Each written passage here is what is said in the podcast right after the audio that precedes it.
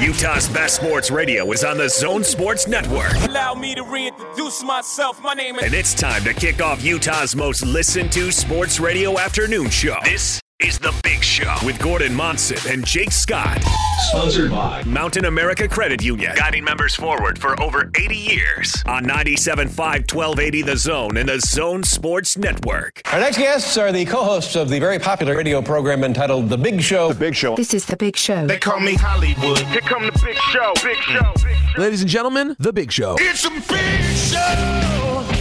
Is everybody ready? Today is Tuesday, right? Take extra care to follow the instructions or you'll be put to sleep. And don't forget Taco Tuesdays.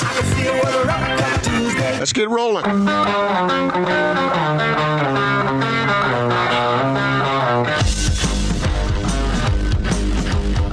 This is The Big Show on 97.5 1280 The Zone and the Zone Sports Network. It's the Big Show, 97.5 and 1280 The Zone. Gordon Monson, Jake Scott. Merry Christmas Eve. Is that how you're supposed to say it to everybody uh, out there listening? Gordo, how you doing? I'm doing terrific, uh, Jake. It is Christmas Eve, and this is one of those holidays. Uh, I'm not saying this is the way it is for everybody out there because you have folks who are who celebrate Hanukkah and uh, Festivus. For the rest of us, that was last night. That was it. Last night, yep. But but it's still, however you uh, view this holiday, it's a special time, and, and I don't like that word special, but but but it is. It's extraordinary, and for a lot of people, and so it on Christmas Eve. Are you kidding me? You got to be in a good mood if you possibly can. Now, some of our listeners going through tough times. We know that, and we recognize that, and we we wish the best for you. But uh, hopefully, people will be able to find some happiness, some uh, some peace around this time Even Austin. even Austin. If- you know, could we like? I, I- don't know how it works exactly, but could we have like a listener circle, uh, not like a séance, but the opposite, to bring Austin some good luck? Could we, I mean, The opposite of a seance? no, you know, can we conjure? Can we conjure good luck for Austin? So people just do what then? I, I don't know. What should we do? Can we all like? Stop stabbing their Austin shaped voodoo dolls? That'd be a good place to start. Stop doing that? Yeah. Yeah, uh, something. I mean, how about how about positive thoughts? Can we all send up a positive thought on Austin's behalf or in his behalf? To help stem the tide of his bad luck. Yes, and it's not it's not serious stuff. It's just inconvenient stuff. No, no, no. We always have to when we tease Austin about this. We always have to make that that clarification. Austin has bad luck. He's not down on his luck. He Right. just has bad luck. exactly. Uh, it's not tragic luck. It's uh, it's just you know people backing tractors into his house and Right. that kind of luck. Random, like one in a million stuff. That the ball, baseball flying into his empty seat as he's taking his turn, getting out, getting water for his buddies. see now, I think that is the best example of Austin's luck. I really do. That, uh, and we can tell these stories because Austin will be here later in the show, but he's he's not producing right now at the moment. But why that's the ultimate example of Austin's luck is because he, it's his favorite team, the Angels. They go to a game. It's not like Austin lives in Anaheim, so going to a game is not a regular a big, occurrence. big yeah, deal. it's a huge deal. He and his two buddies sit, I believe, in the outfield bleachers, and it's a hot day. It's a hot summer Southern California day, and his buddies have been taking turns going to get water for everybody, uh, uh, for the other two, right?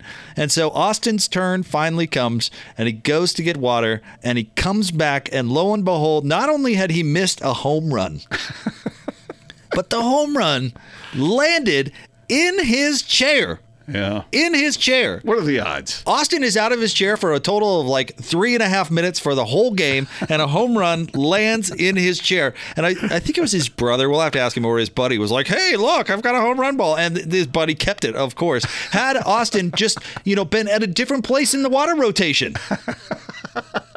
he would have caught a Well, home run. All, the chances that a home run ball is going to is going to come your way is is that remote. But for you to, for it to hit your chair, Your chair. while you're out fetching water, that's awesome. It's just bad So, luck. see, That's just is- bad see? luck. So what can we do? I don't know. Anybody have a I don't think it can be. on that? I don't think it can be overcome. I really don't. Even for even you- on this Christmas Eve. For you religious types out there, it's not something you can pray about. No. it's it's not serious enough for that. Right. But but uh, maybe we can have some sort of I don't know what the word is. Conjuring? I don't know. Exorcism? I'm, I'm gonna I'm gonna leave this in your capable hands, but I, I don't know, if did- it's possible. It's just we got to do something for him. What's the other crazy thing that happened? I mean, there's a whole Which list. one? Yeah, there's. Uh, I mean, his pipes freezing in his brand new house in the first week. It is. It is. Uh, it is remarkable. And then I, I think it was his developer who told him like, "Oh, just get yourself a space heater and point it at the wall." Okay. I was thanks. like, "This house was built last week, not not 1920." What are we Just- talking just about? build a f- campfire in the living room. It'll dry it right out. Uh, Austin uh, getting zip tied uh, uh, and sat down on the side of the road because there was a, a miscommunication with it, the title of his car, and somehow it got reported stolen. Oh man. And all he had to do was was get his wife on the phone and to explain to the cops what had happened because he just needed some corroboration because the cops were trying to give him a break. She didn't pick up her She phone. was taking a nap.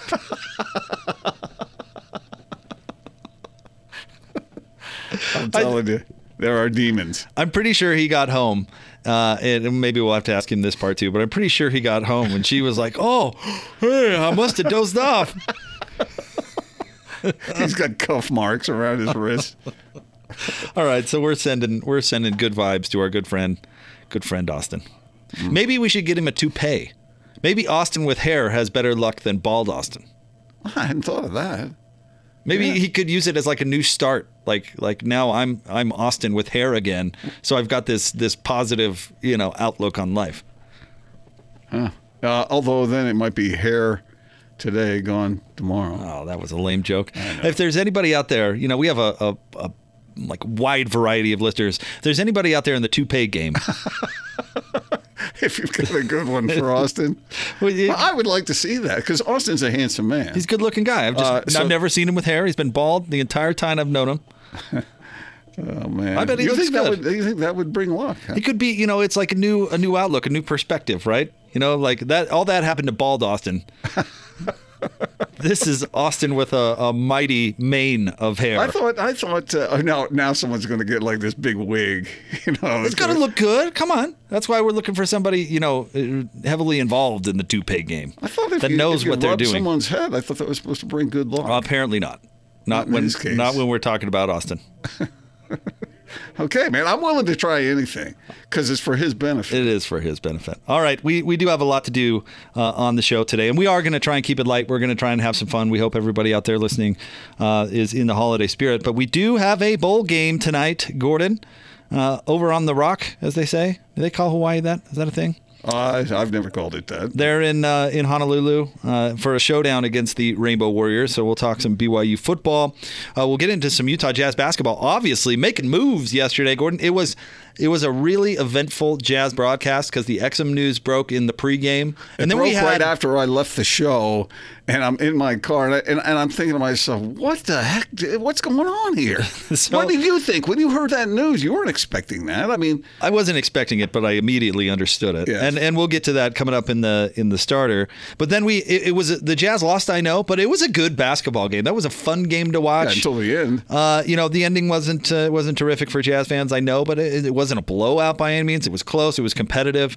There was uh, there was a lot of effort. The Jazz sucked when they needed to be good. Yeah, and I mean, let's say it the way it and is. certain Like- players didn't play well. Yeah, And and we- especially certain players who are normally very important to the Jazz to play well. Yep. I thought you brought up a great point, Jake, when you said if you if you told me beforehand that Dante Exum would have an off. Donovan game- Mitchell. Oh, We've got say? Dante on the Exum. brain. I'm sorry. I'm sorry. I actually made that mistake when we were talking earlier. See what you did to me. Sorry. Uh, Donovan Mitchell and uh, Bogdanovich. I mean, those guys just weren't. And, and here's a here's a beautiful thing about Donovan Mitchell. Afterward, he said, "I was terrible on defense against Herro." Yeah, and he was out. Of, He admitted it. well, it's all connected because he was out of gas, and um, there's a reason for that. Uh, and then in the postgame, Gordon, uh, all of a sudden we see uh, Shams Charania uh, throws out a report. Bam! Jeff Green has been waived.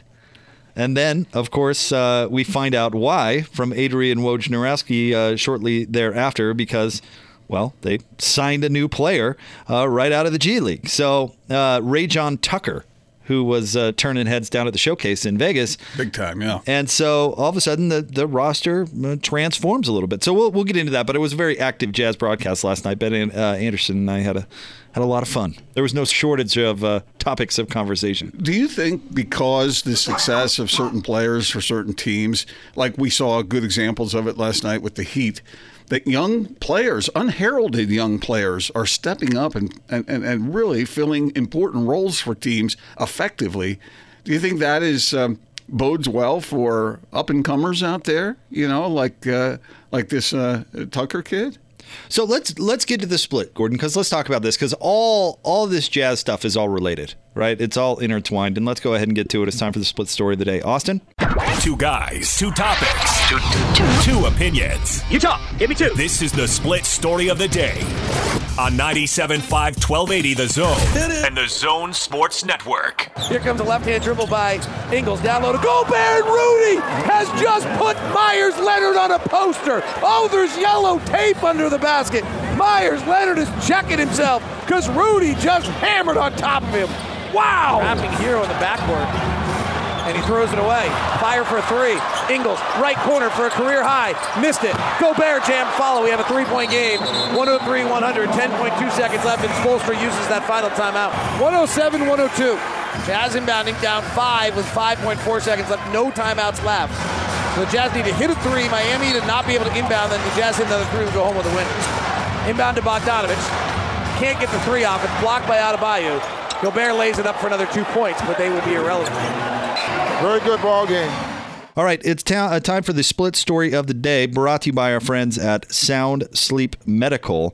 Uh, check them out, soundsleepmedical.com. All right, Gordon, the Jazz last night lost to the Miami Heat, uh, 107 104. We just laid out, uh, you know, all the moves that uh, that took place last night on top of the basketball game. Well, let's talk real quick about what you were just talking about with Donovan Mitchell and playing defense on Tyler Herro, because it was ugly. And Donovan in the postgame was was very straightforward about how disappointed he was in himself that he that Tyler Herro was able to do that. But Let, letting a rookie just school you that way. I, mean, I like Herro by the way. He's yeah. going to be a good player. He's, a tough kid. He is. He's how good. did he? How did he get? Was he? I mean, what did he do in college? Well, Ben Anderson talked about this last night on the postgame show. Actually, that uh, you know Calipari there with Kentucky, they get s- he gets the best talent, but is he necessarily the best coach? And by the way, when you have all of that talent together, people have to take a back Right, seat. right. We saw that with with Trey Lyles. Remember Trey? Mm-hmm. We talked a lot about that because he was like the third or fourth option on his Kentucky team. Yet he was a lottery pick. Mm-hmm. You know. Yeah. So sometimes it's not always a terrific fit there at Kentucky, and somebody doesn't get the love that they should have because he's really good. He looks good. I mean, the Jazz made him look good. But Donovan Mitchell last night was a fatigue night for Donovan. He was tired. I mean, he was Started out okay. He did, and and he got fatigued because Gordon on this road trip, he's played 37, 38 minutes a night. Yeah. I mean, he's playing a ton. And and why is that? Because he has to. Yes. If the Jazz want to win, then it's been required of him to to play that many minutes. Look at last night, uh, Gordon. Uh, you look at uh, Bogdanovich played 29 minutes, but that's not a surprise because he was in foul, Foul trouble. trouble, yeah. Royce O'Neale played 36, Joe Ingles 38, Rudy Gobert 36, Donovan Mitchell 39. Yeah, too many. Too many. They have no bench. And Donovan gets no relief because they don't have the firepower coming in to relieve him, and he has to play 39 minutes a night. And last night, going playing heads up defense on Tyler Herro. Tyler Herro beat him because Donovan was compromised. And maybe that sounds like I'm making an excuse for him, but he's been playing so much, it's crazy. And his minutes are important minutes. It's not like he can spend time out on the floor not being a center point. Right. Not that, but the Heat were focusing on him in a major way. Did you notice over certain periods in the second half when when Donovan was on the court? Well, when he was on the court with uh, Mudiay, he just deferred to Mudiay. Gave him the ball. Why? Because he was he was tired. Yep. Well, and then the, let's let's pick up your conversation about the Heat and these young players for the Heat uh, having a, a lot of success. Locke talked about this a lot. The Heat are a, an effort team. They're a try hard team. That's why Jimmy Butler is fitting so well down there because he's a try hard guy. That was his problem in Minnesota, and he might have had an issue with that in, in Philadelphia, where his his teammates were not putting in the effort that that the high standard that he holds himself to in a similar fashion as Rudy. Yeah. Rudy has a similar personality, right? Uh-huh. Goes to Miami. He's got a he's got a really good coach that demands a ton out of his players. You've got a bunch of somewhat overlooked guys. I don't want to say that everybody on that roster is overlooked, but you've got some overlooked guys like Tyler Herro Yeah. that are high effort guys and out there to, to prove a point. You combine that with an upper echelon NBA player, a tier one guy in Jimmy Butler. That's that's going to be a really tough team to beat, and that's an overachieving Miami Heat team because they play hard. And and I know that the Jazz were sensitive about bagging Jeff Green, and I get get that. He was not a try hard guy. He's not. He was not an effort player. I think you'd even maybe get some of his teammates to admit that behind closed doors. That was not his game. Uh, other players on this team. This is the Jazz are not a, a real high effort team right now. That's a fact. I mean, Bogdanovich is really good, but he's not necessarily a high effort guy. Oh, I'm not sure I completely agree with that. Uh, there have been lapses, I will grant you, but he he seems pretty aggressive on the floor. He is pretty aggressive, but he also has a, a ton of talent and can beat you by getting uh, standing in the corner and being open. And You know, this is a very interesting point you're bringing up here. I think Jazz fans would just as soon have a high effort team as opposed to have a hugely talented team. That Heat team is fun to watch. It's an easy team to root for because of the things you're saying. Yep. And that's sort of been the Jazz's MO as well. So, yeah, I, I don't think there's a lot of room for lollygaggers on this team. Well, it's it's different than what it's been the past couple of years, where they've been the Miami Heat, where they're they're a real high effort team mm-hmm. and they they win a bunch of games they probably shouldn't win because they're trying harder than the other team. And what'll be interesting is seeing the Heat in the playoffs because usually it comes to catch up with those teams a little bit in the playoffs because mm-hmm. everybody tries hard in the playoffs. but it's it this isn't the the highest effort Jazz team we've seen over the past couple of years. It's just not. I'll agree with that, and they're trying to recapture that. I think so too. Yeah. And hey, a hungry G leaguer can do that. I mean, now he, he's got to come in and perform and, and play with his head on straight and not sink the ship when he comes and plays. But I'll be really interested because a, a hungry G leaguer, like we saw Royce O'Neale a couple of years ago, that that certainly can can have an effect. One thing that's and I think I expect Jarrell Brantley probably to be on the roster more than he's not going forward as well. But I wonder if they're a little disappointed whether getting out of their second round picks. I think they were hoping one of those guys would be the hungry G leaguer type. That Well, I haven't gotten it so far, like you said. Yeah. Uh, that has not happened, and but that's it's really I like this this sort of phenomenon, if that's what you want to call it. The idea that a player can quote unquote come out of nowhere. Yep. Because it, it- because the NBA for so long has been well, either you have the great player or you don't, and if you don't, then you're screwed. Good luck next year. Yeah. Yeah. And so what what's happening with the Heat, I think, is an inspiration to everyone, including the Jazz. So we'll see if these changes make any kind of difference for them. The Jazz don't need these guys to come in and play 25 minutes. They need to come and give them a good 15 to 20. Right. Well, okay, let's let's get on to the the Clarkson trade because that's a good lead into. Let's let's talk a little bit about Dante's exit and bringing in Jordan Clarkson. Let's start with Jordan. The Jazz needed to do something else.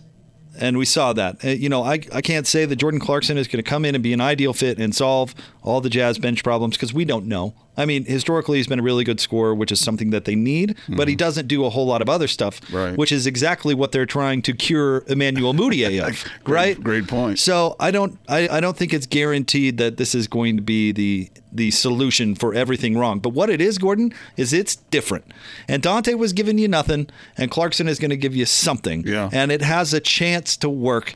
And and actually they really need it to work because I don't know where they go from here, but it's something different because what they had was failing disastrously. So something different I think is a major positive. I don't know if it was disastrously, but it was certainly short of what was hoped for and expected. Let me say it this way Jordan Clarkson will work extremely well with the Jazz if if he can meld his game into what Quin Snyder wants at the offensive end. If he's going to come in and be a black hole, that's not going to work. I mean, the Jazz do need points, and sometimes I think they'll take them any which way they can get them. But ideally, he needs to apply his abilities offensively, moving the ball, being unselfish with it, both uh, benefiting his teammates and benefiting himself. Because if he does that, the ball's going to come back to him, and he's going to be able to get his points that way if he's willing to. you know what they might do at the beginning, Gordon, and, and I don't know if this would be the whole uh, the whole season, but remember we talked a lot about this a few weeks ago. Where Do you do what Doc Rivers did a couple of years ago, and that's play the whole bench unit at the same time and just cross your cross your fingers and hope that they can hold on for dear life until you can put the starters back in? Well, if you're trying to save them from playing 40 minutes a game, But but here's the thing: it, they could possibly do that with Jordan Clarkson and just tell him to go play hero ball, and and hope that you score enough points to stem the tide until you can bring everybody back But in. is that really the answer? It might be because staggering the the thing that staggering has done, Gordon, and they want to keep two playmakers on the floor at all times. That's kind of been their goal lately. The thing that that does is make you play with a compromised lineup for longer. So if you can if you can do a line change, then you can you can get as many of the starters 30 minutes together as humanly possible. So roll the ball out there for Jordan and say, Jordan, go get your points. Keep uh, keep the either the deficit minimal or the lead intact, and then bring the guys back Right. uh, in waves. Go score go score 15 points in the 20 minutes that you're going to be out there on the floor and keep us in the ball game. Uh, with with these other guys that are so offensively limited. Like Ed Davis is not going to suddenly discover an offensive game. But again, you know, that sends a weird message because you're asking Emmanuel Mudiay to play eyes out, quote unquote eyes Mm-hmm. out, and then another player comes in and you're just going to hand him the ball and say, "Hey, don't, you know, hey, don't pass it. Just score." Uh, But- so but- I don't, I don't know there- how you make that work. But if there is a time when you integrate Jordan Clarkson in with some of the starters, either because of necessity or because of circumstance, foul trouble, whatever it might be, then you don't want him doing that. So I, I wonder. Yeah, it's it's it's maybe you can do both. It's ticklish because you need scoring, but you also want to keep your team concept. Yeah. So it it'll be fascinating to see how Quin Snyder decides to play that out. Yeah, I, I uh, is he capable of doing it, uh, or is he a ball dominant scorer? Where uh, that's the only thing he can. I do? don't- I don't know enough we've been about his talking game. about Mudiay and and the, the, the adjustments made in his game. Can once a guy is that way? Remember, we some people have thought that Mike Conley's a little bit that way. Right. So here you got a bunch of pieces who have been trained to do things a certain way and have been valuable at times doing things that way. And the Jazz are trying to get them to do things a little differently if that's in fact what they want, or they could go the route you just articulated. He's playing 23 minutes in Cleveland. I would think that that would be the max he would play here with the Jazz. I Could be wrong about that, but I, I I don't see him playing Let's much more than that. Uh, hold on, real quick on his stats, and then I'll give you his dimensions. Uh, he's averaging 14.6 points per game. Gordon 2.4 assists. Uh, 1.3 turnovers. Uh, 37% three point shooter. He takes 5.5 threes a game. He shoots 44% from the field. Overall, he takes 11.2 shots per game. I mean, that's for a guy playing 23 minutes, that's a lot of shots. He's 6'4 and 194 pounds. So that's a guy who has the dimensions to fit into what the Jazz normally do offensively. Right. And I, I've heard some uh, some pundits out there talking about how he's going to replace Emmanuel Mudiay. I don't think so. No, I I think you're going to see them playing alongside each other quite a bit. Yeah, I Moody. They're investing a lot of time and effort in getting him acclimated to something different. I think so too. They're not doing that. Well, maybe there there's a percentage of them doing that out of desperation, but I think they like this kid. Yeah. I think they like his raw abilities, and he's he's trying, like you said, he's trying to do it Quin's way. Right. And he, he appears to be very coachable. His plus minus last night was dreadful, but I thought he actually played pretty well. Yeah, I did too. Um, and he, I think he happened to be on the floor in that, that part in the, the, the, what is it, the beginning of the fourth quarter into the third where it's really spun out of control for the Jazz. He happened to be on the floor at that time. I think that's part of the reason his plus minus is so bad. But uh, he had 12 points on six of eight shooting, had a couple of assists, only one turnover. I mean, I thought he played pretty well. Well, it's But maybe I'm way off. Maybe I'm just stoked he came on the show last week and I'm looking at it through ro- uh, rose-colored glasses. No, but I- I, think no, he's I- been you playing know. a lot better. I don't Yeah. think Clarkson is coming to replace Mudiay. no, I don't either. If anything, I think Mudiay, with his new eyes-out style, is going to be relied upon quite a bit to set up Jordan Clarkson, Hmm. and we'll see. Uh, we'll see how uh, we'll see how that ends up working. But uh, do want to cover Gordon also uh, the exit of one Dante Exum as he now we'll see what he does with a fresh start in Cleveland. He's under contract next year, so that's nothing but good news for him. Uh, but in fact, should we get in? let- This is a bigger topic maybe than we have time for right now. Should we get into it right around the corner? Let's do it. Let's talk about uh, Dante, his exit, his legacy uh, with the Jazz. It is the big show, 97.5 and 1280 The Zone. We want to uh, say a uh, thank you. Let's see here. If I can find my reads, Gordon, which often proves more difficult uh, than not. We want to say a big thank you to Mountain America Credit Union, the title sponsor of the big show. Merry Christmas to them as well. Get 0% interest on all purchases through May of 2020 with a new Mountain America credit card. For details, visit macu.com or call 1 800 748 4302. We're going to get into uh, Dante Exum, his departure next, right here on 97.5 and 1280 The Zone.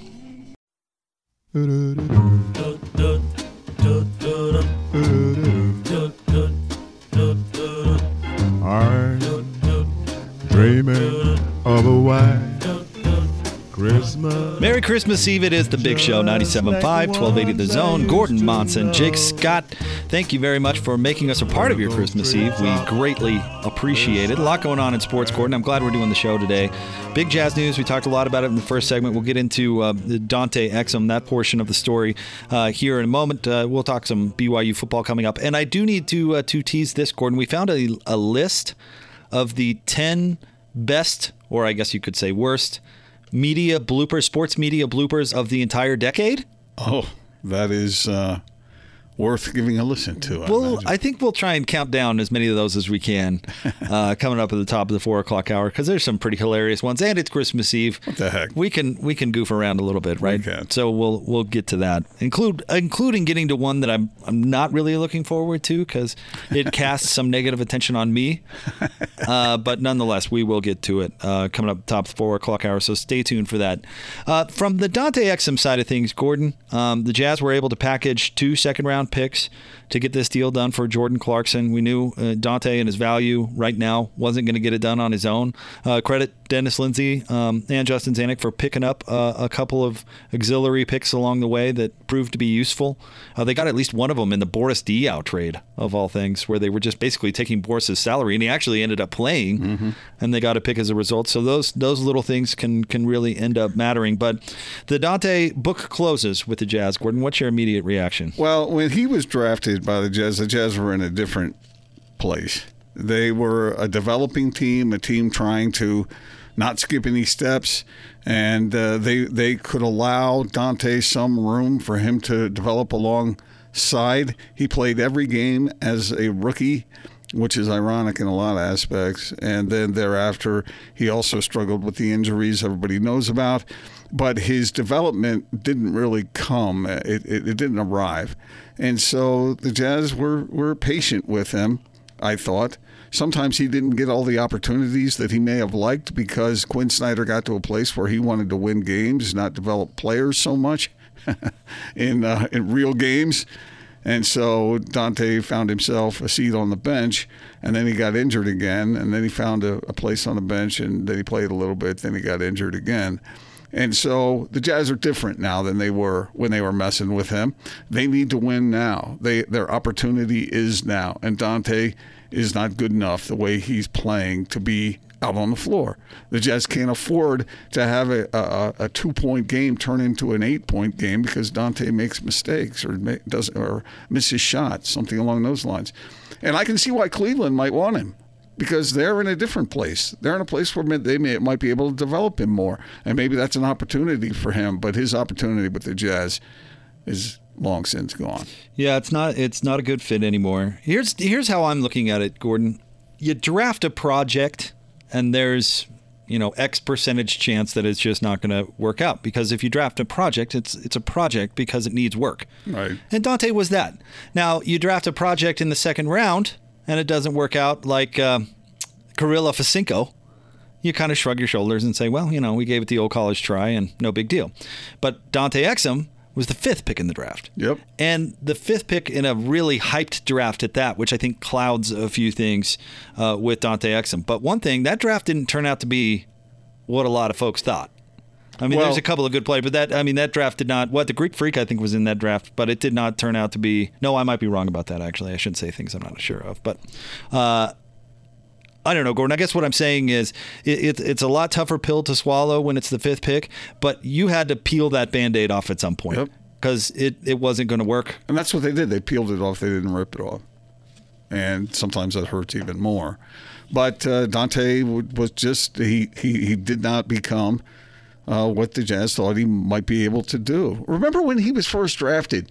You remember when they had, and I wrote about this. You can check it out at sltrib.com if you'd like. But uh, the, the remember the Jazz had that summer entry. They were sending down to the Vegas uh, Summer League, and they had an open scrimmage here at the arena. Ten thousand people showed up, and Dante Exum was a big reason for that. People were excited to see the kid, to see what he could do.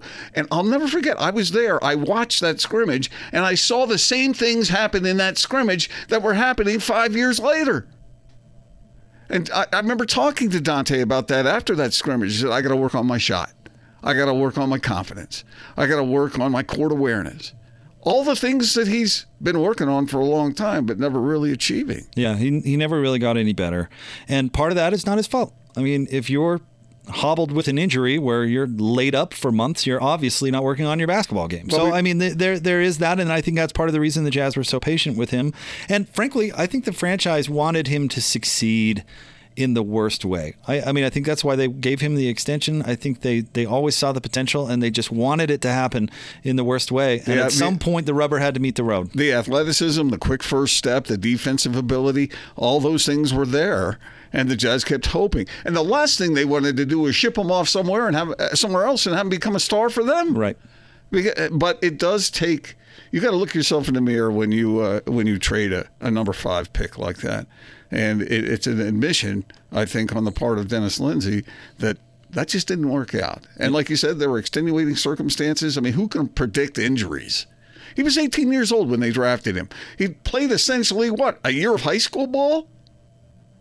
Yeah, and then he didn't play college, and he had that year in Southern California where he's working out at some academy, and yeah, it was But, a but- so you can understand why you can look at a player like that who has the quick first step, he has the athleticism, he has some defensive ability, that you think, okay, he's 18 years old and he hasn't really been exposed to what we can give him, and then not have it work out. I mean, it's a little bit like the baseball draft, a bit of a crapshoot, and this one didn't work out. Very much so, and it, it didn't. And stuff happens, and we've seen it with the Jazz before. I mean, and Enes Kanter didn't work out. And we've seen others. I mean, it, it's uh, David and Pat were talking about this this morning. It's you know hits and misses. You're going to have misses, but you want your hits to be bigger and more frequent than your misses. Right. And you know you hit on Rudy and with the 27th pick, and that's a really big hit. You miss on Exum with the five pick. That's a pretty big miss. I mean, it's it's going to happen. It's unfortunate in this case because he's a very nice person. Dante was a really good teammate. He was really popular in that locker room. Uh, he was uh, apparently very easy to get along with. He was always good with us in the media. I always I never had a negative impression about Dante. Although And- I did go up to him during his uh, sophomore year, essentially, when I, I went up to him and said, Hey, Dante, can I talk to you for a second? And he was injured at that time. And he said, I'm injured. I don't have to talk to anybody. Well, That, that caught my attention from a 19 year old. But look, I mean, we all got to know Dante a little bit, and it's hard not to say he's a he's a nice guy. He's he's a, you know you hope the best for him. he was an easy guy to cheer for, and you can see why he was an easy guy for the franchise to give lots of opportunities to. But right now they had a need, and the need was really hurting the team. And actually, if you want to look at it this way, he was one of the few assets that they had. He was he was one of the few tradable contracts that they actually had and were That's able to why trade. he was traded. right. I mean, he was yeah, and he was singular in that regard. And the fact that they had to throw in a couple second rounders in order to get Jordan Clarkson tells you that what the value was for Dante Exum around the league, a former number five pick. That's But I mean, how many Stromile Swifts have there been? You know, whiffs on the top five. They actually happen more than you'd think. It just it, it makes it hard. But it's not like it's a, a guarantee of anything. And and by the way, in that draft, the Jazz thought they were getting Aaron Gordon, and Da- Dante Exum fell into their lap. Dante didn't work out for the Jazz. They knew well, they didn't know a ton about him. Mm-hmm. Other than you know what they'd seen, the, the scouting reports that they got him on and on and on. It, it was a risky draft pick. It, it was, and it didn't pay off. but the potential was there. It certainly looked like. And you was. hope it still is. You're, you're, you know where you're right on the money, Gordon. He's going to have a chance to go to Cleveland, who doesn't care about winning basketball Mm-hmm. games. They are invested in you next year, so they have every reason to, to develop you, as you said, and, and frankly, give you as many opportunities you, as you want. Go out there and and uh, cost your team eight points. They don't care. They're not trying to win. Uh, from a Cleveland perspective, why would they do this deal? Because Jordan Clarkson's too good. Seriously, he's he's scoring 14 points a game for you. You don't want that. Yeah. So, I mean, trade for a project. Why not? Who cares? and actually that could really work in his favor. And he's got a college coach in uh, the the old Michigan coach. What's it, Beilein? Yeah. So you know maybe some of that that college coaching that he missed out on that level. Maybe he gets somebody. Maybe he gets a, a little different approach. You know, that's the can- whole I can- reason they hired that guy was for development. And, and I can certainly see why Cleveland made this deal. And some teams wouldn't have, but Cleveland, like you said, is in a position to, uh, to to deal with it, to work with it, and the Jazz aren't in that position anymore. And Quin Snyder had no temperament for it. I um, I talked to uh, Ben Anderson last night a little bit about this off the air. Does it? What does it say to you that the Jazz have done three separate trades in the last 18 months with the Cleveland Cavaliers? Uh, that there's a connection there between the teams. Yeah, I, I, I guess. Is is Cleveland uh, Dennis Lindsey's pigeon?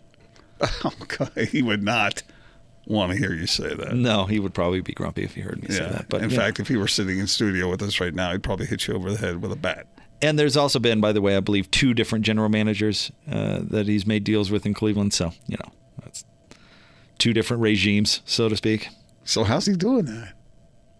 I, I think, in all honesty, I think the reason is Cleveland. Remember the the Rodney Hood deal, where Jordan Clarkson actually ended up in, in Cleveland at the very same time. Remember, it was their last year with LeBron, and they were underachieving a little bit, and they just blew up the whole roster. Yeah. Because they, they threw a hail mary that to make LeBron happier and make him stay, and it didn't end up uh, really working. But they were obviously in a position where. They, they needed to make roster moves there.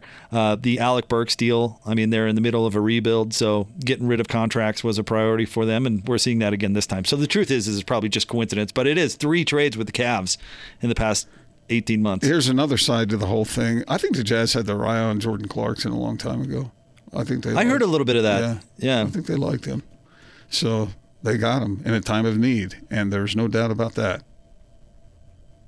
I think in honor of Jordan Clarkson's arrival uh, on the Jazz, I think you should get a Jordan Clarkson like neck tattoo. Do you now? I, I do. I think you, you know you're at a point in life where like having a neck tattoo really won't cost you anything, right? You've arrived. You're here. You know you're the great Gordon Monson. I think you should get you know a, a big old neck tattoo. So if I was going to do that, uh, okay, I need some help here. I mean, what uh, uh, what kind of tattoo should I get? What what what what uh, should it be? Like uh, a figure in history? See, I really like DeShawn Stevenson's Abe Lincoln five dollar bill neck tattoo. I thought that that You was like that, real sharp. I thought that was really sharp. Uh, hmm. I'm gonna have to give that some thought. What would Gordon Monson get as a neck tattoo? You know, I've never really given it any thought. How about Uh, the the New Mexico Lobo? Should I get a Ute on one side, a Cougar on the other, or maybe an Aggie? I don't even know what an Aggie is. What is an Aggie? isn't it a cow? Well, that's well, that's the that's the uh, mascot. But is an Aggie? Isn't an Aggie uh, a, a farmer? Like agricultural? Yeah. that's probably true. Huh? Not sure. You want me to Google it? What is an Aggie? I don't think you'll find an answer, but you No. can try. See, maybe it's prevalent enough as far as a nickname goes to to actually have a definition there. Got an Urban Dictionary uh, definition. Anything that you could read on the air? see. Derived from the AG of agricultural and mechanical commonly associated with universities established under the Morrill Act of July 2nd, 1862. Okay, that much we pretty much know. You knew the Morrill Act? Not that part of it, but we knew. Well, I think it was the Moral Act. What year was that? Hmm. I think it was 1862. Is that right about then? Yeah, it was right during the Civil War. Who doesn't know that? Yeah, jeez. Come on. All right, we're I'm gonna not. I'm not great at the game Smartass for nothing. Is there a I- I- game called that? Yeah, have you never played Smartass? No. Do I want to play that game? Yak, have you ever played that? Oh. It's it's it's kind of like Trivial Pursuit. Is it? Yeah, you got to know your useless history and well. geography, and Maybe I would like that. I think you would. Yeah. hmm. All right. Uh, okay, it is the big show. Gordon Monson, Jake Scott, 97.5, 1280 The Zone. We got a bowl game coming up tonight. BYU taking on Hawaii. We'll talk about it coming up straight ahead. Stay tuned right here on 97.5 and 1280 The Zone.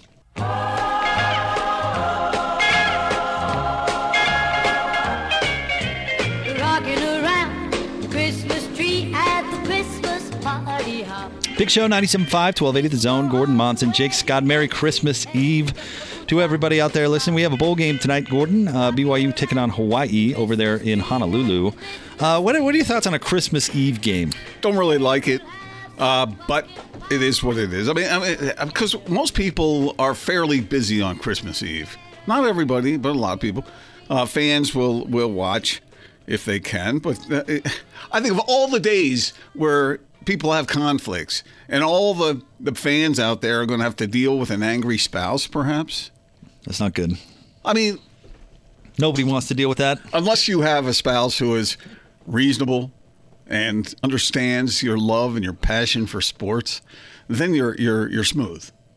But if you don't, you're going to have to do some negotiating and maybe some navigating. Where where does your relationship fall in this Oh, my wife, she's she's She'll let you watch TV all day. Well, I didn't say that, but uh, she she likes sports. I know she does, but but that's not what we're talking about really here.